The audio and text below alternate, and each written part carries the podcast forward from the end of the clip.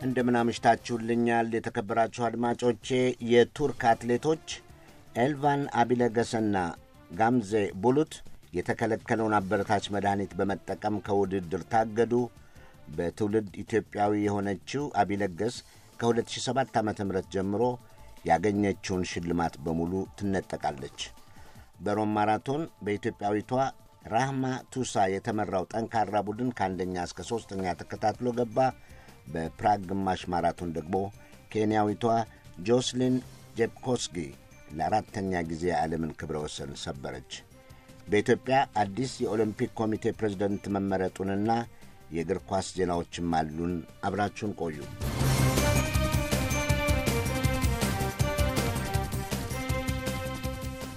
የዓለም አቀፉ አትሌቲክስ ፌዴሬሽኖች ማኅበር በትውልዷ ኢትዮጵያዊ የሆነችውን የቱርክ አትሌት ከውድድሮች አግዶ ሽልማቶቿን የነጠቀው ባለፈው ሳምንት ረቡዕ ነው።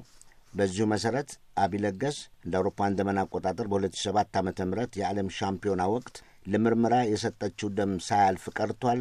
በዚያ ምክንያትም ለሁለት ዓመታት ታገደች። ከ2007 እስከ 2009 ባሉት ዓመታት ያስመዘገበቻቸው ውጤቶችም ተሰረዙ። አቢለገስ በአምስትና አስር ሺህ በቤይጂንግና የዓለም ሻምፒዮና ውድድሮች ያገኘቻቸውን የብር ሜዳሊያዎች ታጣለች። ያኔ በአስር ሺህ ሦስተኛ የወጣችው ሻላን ፍላናገን የብሩን ሜዳሊያ ትረከባለች። የኬንያዋ ማሳይ ነሐሱን ትወስዳለች ማለት ነው። በአምስት ሺህ መሠረት ደፋር ብሩን፣ የኬንያዋ ኪቤት ነሐሱን ይወስዳሉ። ድራግና መዘዙ ይህን ያስከትላል። አትሌቶች ተጠንቀቁ። በሳምንቱ ማብቂያ በተለያዩ የዓለም አትሌቶች የተካሄዱ የሙሉና ግማሽ ማራቶን ሩጫ ውድድሮች ዜና አልፋለሁ። በሮሙ ሙሉ ማራቶን በወንዶቹም በሴቶቹም ድል የተቀዳጁት የኢትዮጵያ አትሌቶች መሆናቸውን እናገኛለን። ሹራ ቂታታ የወንዶቹን በሁለት ዜሮ ሰባት ከሰላሳ ሲያሸንፍ የሴቶቹን በረሃማቱሳ የተመራው ቡድን ከአንደኛ እስከ ሦስተኛ ተከታትሎ ገብቷል። መስታወት ታደሰ ሁለተኛ፣ ተክሉ አበበ ሦስተኛ። ቢያትሪስ ቺፕሮፕ ከኬንያ ጣልቃ ገባች እንጂ ከአምስተኛ እስከ ስምንተኛ ያለውንም ስፍራ የወሰዱት የኢትዮጵያ አትሌቶች ናቸው። በፕራጉ ግማሽ ማራቶን ደግሞ ኬንያዊቷ ጆሲሊን ጄፕኮስጌ አራት የዓለም ክብረ ወሰኖችን ሰብራ በድል አጠናቃለች። አንድ ሰዓት አራት ደቂቃ ከሀምሳ ሁለት ሴኮንድ ነው ጊዜዋ። በሳንቲያጎ ቺሌ ማራቶን ላብቃ። በወንዶቹ ኬንያዊው ሉካ ሮቲች፣ በሴቶቹ የፔሩዋ ሯጭ ኢኔስ ሜልኮር አሸንፈዋል። በሴቶቹ በሁለተኝነት የገባችው ከኢትዮጵያ አለና ሸዋረጌ አማረ ናት።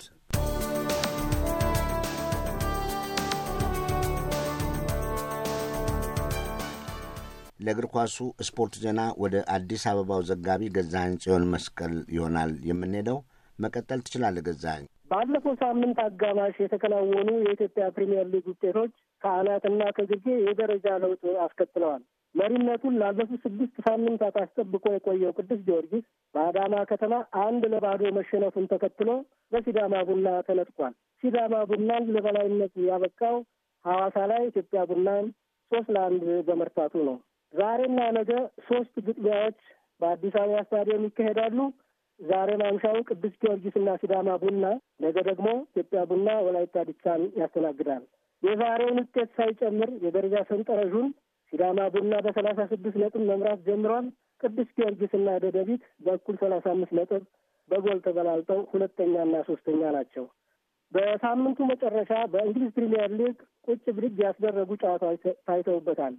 ዊልፍሬድ ዛሃና ክርስቲያን ቤንቴኬ አከታትለው ሁለት አግብተው በክሪስታል ፓላስ አሸናፊነት ተጠናቋል።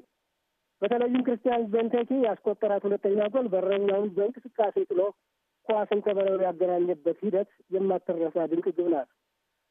አርሴናል ከማንቸስተር ሲቲ ሁለት አቻ የተለያዩበት፣ ሊቨርፑልና ኤቨርተን በሊቨርፑል ሶስት ለአንድ አሸናፊነት የተጠናቀቀው ከሳምንቱ ተደናቂ ጨዋታዎች መካከል የሚጠቀሱ ናቸው። አመሰግናለሁ። ገዛኸኝ ጽዮን መስቀል ነበር ከአዲስ አበባ። ለቀጣዩ ዘገባም እዚያው አዲስ አበባ እንቆያለን። የኢትዮጵያ ኦሎምፒክ ኮሚቴ አዲስ ፕሬዝደንትና የሥራ አስፈጻሚ አባላትን መርጧል ይላል እስክንድር ፍሬው ከአዲስ አበባ።